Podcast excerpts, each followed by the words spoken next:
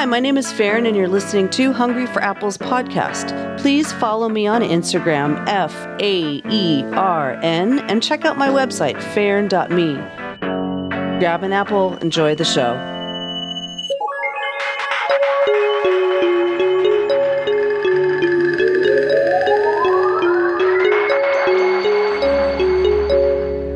Hi, welcome back to Hungry for Apples. Today I want to speak a little bit about the interrelation of yoga and artwork and how they can help each other.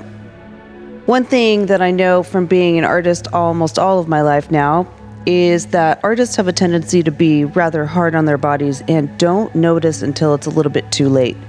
I definitely was one of those people. I was definitely walking down that path. And one thing I know from all of the years of taking classes is that in art classes, there's very little instruction around how to use the physical body in a safe way.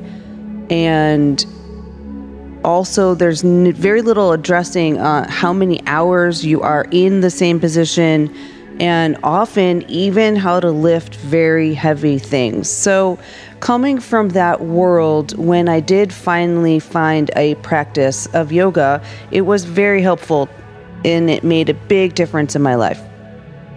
At first, of course, it was only a physical practice. Over time, it grew into what yoga is intended to be, which is a lifestyle practice. Yoga is intended to have a finger on every part of our life, and it is because of where it came from. But instead of going down that road, I just want to have you keep in mind that yoga is a widespread life thing versus just a physical fitness routine, even though there is that, and it is extremely helpful as well. Yoga has a physical practice, a mental practice, and also a spiritual practice. And for me, the reason that having a physical practice was helpful when I was making artwork is because of spending long hours in the same position. And, you know, you just kind of get lost in your work. And what happens is you end up kind of kinked up in strange ways, and you don't really know what to do about it because you've never been trained in that way. Artists have a tendency to be very gung-ho about making their work and making as much work and as quickly as possible, depending on where they are in their life.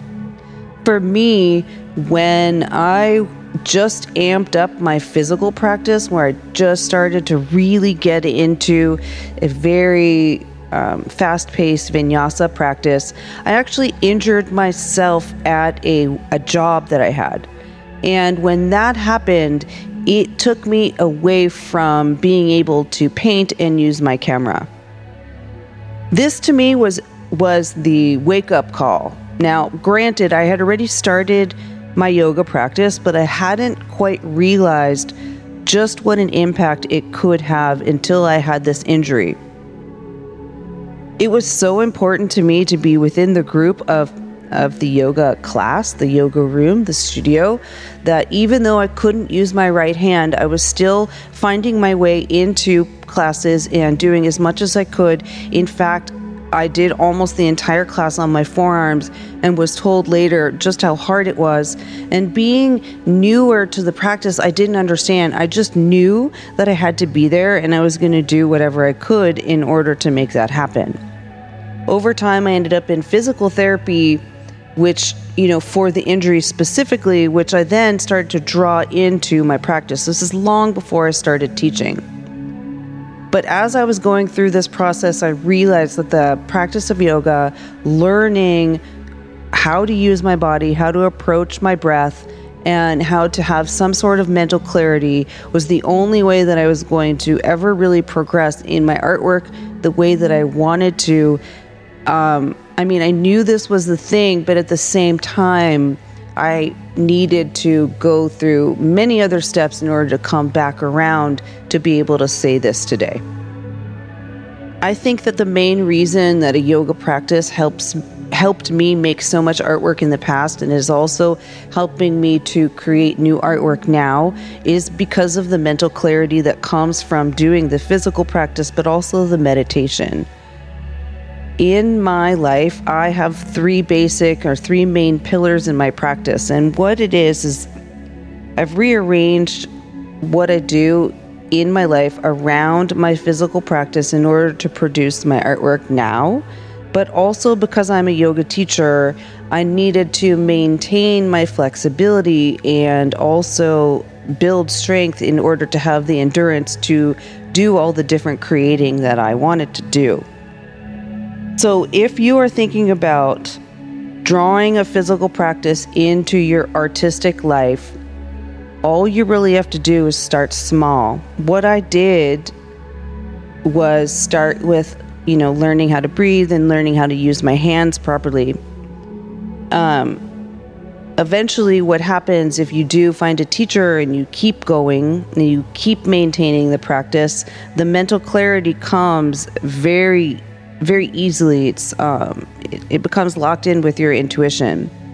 Oftentimes when we're in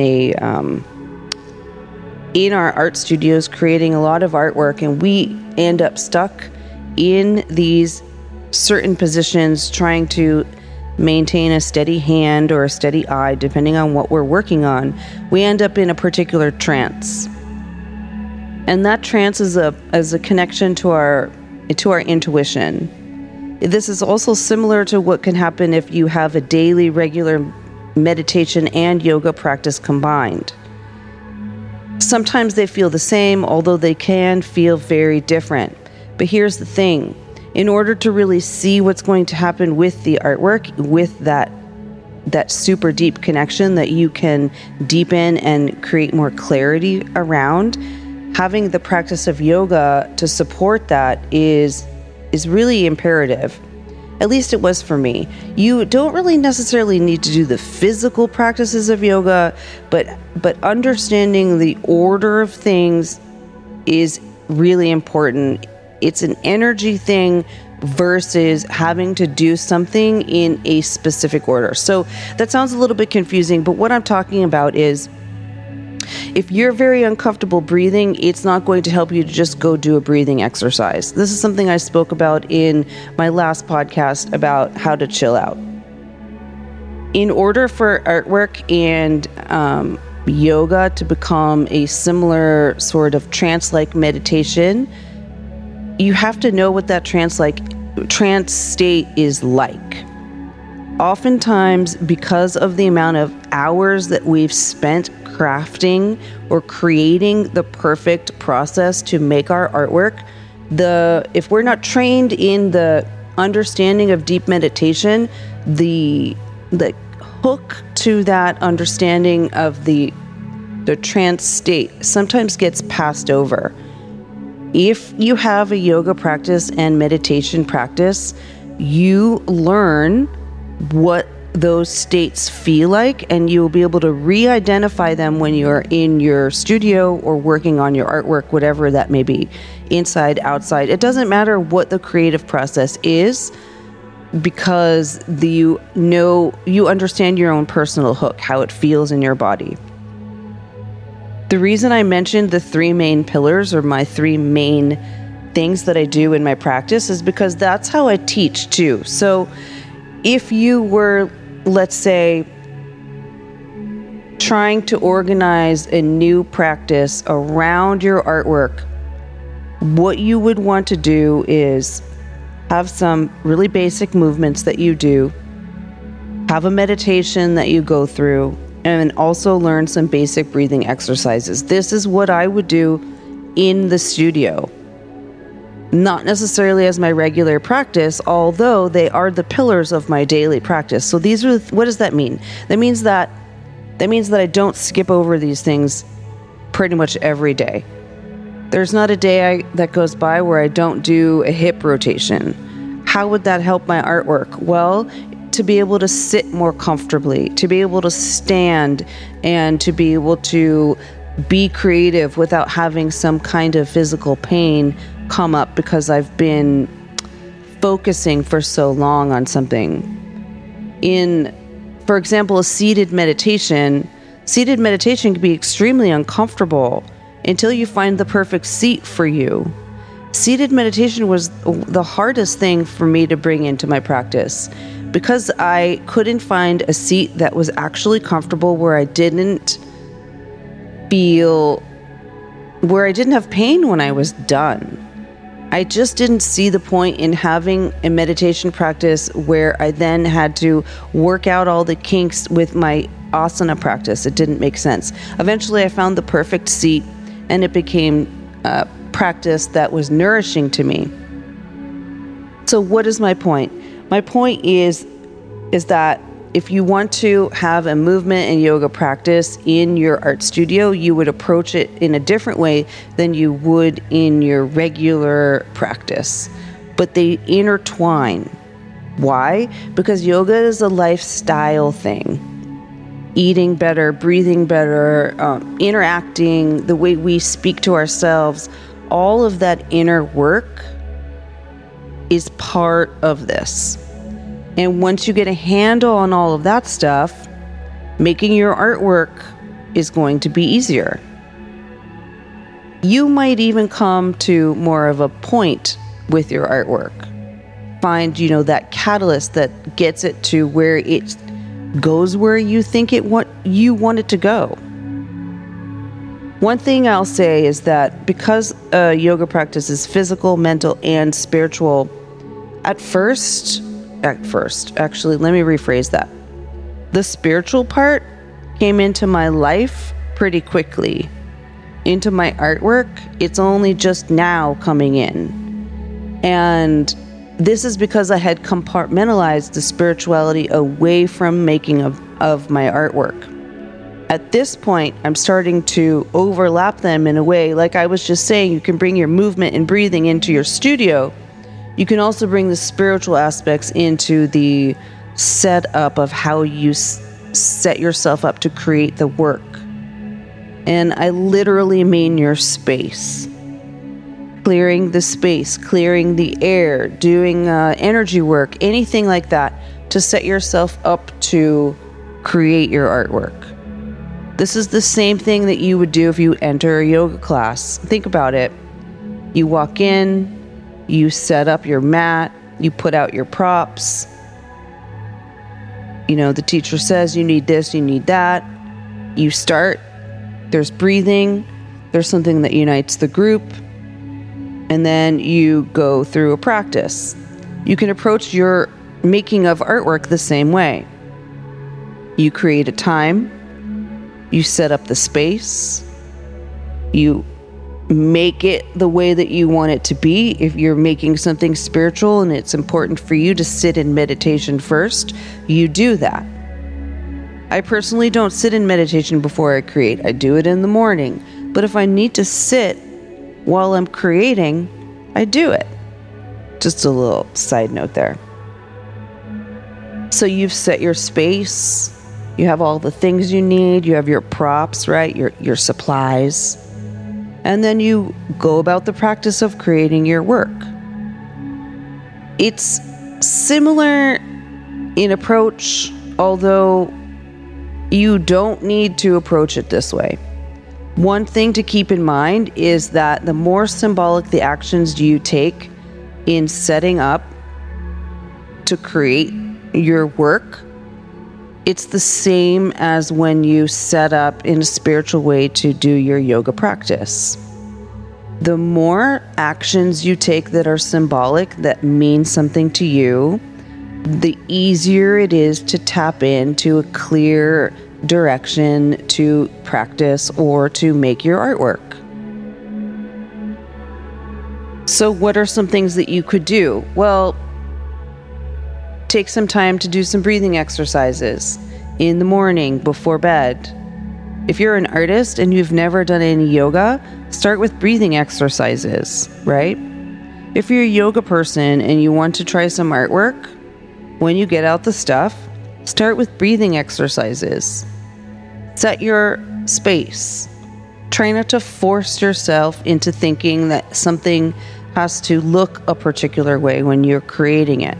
whether it's how your body is shaped in your practice physically, or how you put the paint or the markers or pencils or whatever it is that you're using on your paper and your canvas. This to me is the leeway or that freedom that comes from this non-expectation of yoga practice is very helpful in artwork for me. I feel like it's probably helping a lot of people out there. They just haven't really thought about it that way. Non-expectation. I find this all very nourishing, which brings me to my full and final point. Having my yoga practice has been the glue in my life, in creating my art, and keeping everything together. I used to say that about my artwork, but now it's just not the truth. Now, don't get me wrong. I'm not down on the art. I'm just saying that having the physical practice makes it possible for me to be creative in any way, shape, or form, whether it be communication or writing, anything like that. It's like taking your own medicine. I know that the days that I have a harder time finding or figuring out what mediums I'm going to use or what thing I'm going to make, it's because I haven't sat for my meditation or I didn't do a breathing exercise or something like that. Now, I'm not saying I have to do every single thing every single day the same, because I'm not recommending that. I'm just saying there's a certain amount of time that's helpful each day to be by yourself and carve out the space so that you can see what's going on in your life more clearly. And when you are making art, this is very helpful. Yeah, I know. I've been talking for a while about this. It is important to me. It's important to me that artists start to take care of their bodies more. It's important to me that they notice when they're heading down a painful road and when it's going to be a long-term thing. It's important to me. I hope every artist everywhere starts to have breathing and movement exercise practice. I also feel like, on the other hand, a yoga practice can be a little bit rigid. I feel like if you've been practicing yoga for a very long time, and you are starting to feel as though it is more like obedience work, you might want to add a little bit of creativity into your practice in some way. It's there. You can find it. Thank you so much for listening till the end. If you like this, I have a podcast that I did on color that you'll probably like also. I will be doing a follow-up to that very soon. And thanks again for tuning in. I really appreciate every single one of you listeners. Bye. All right, that's our show for this week. Thanks for listening all the way through. If you enjoyed the podcast, please consider a small donation over at patreon.com/Faern, and feel free to reach out to me on Instagram, FAERN, or if you have any questions, check out my website, faern.me. You can contact me there. You can see my class schedule and upcoming events. Again, you've been listening to Hungry for Apples with your host, Faern. I'm just feeling it out. Thanks for listening. Until next time, bye.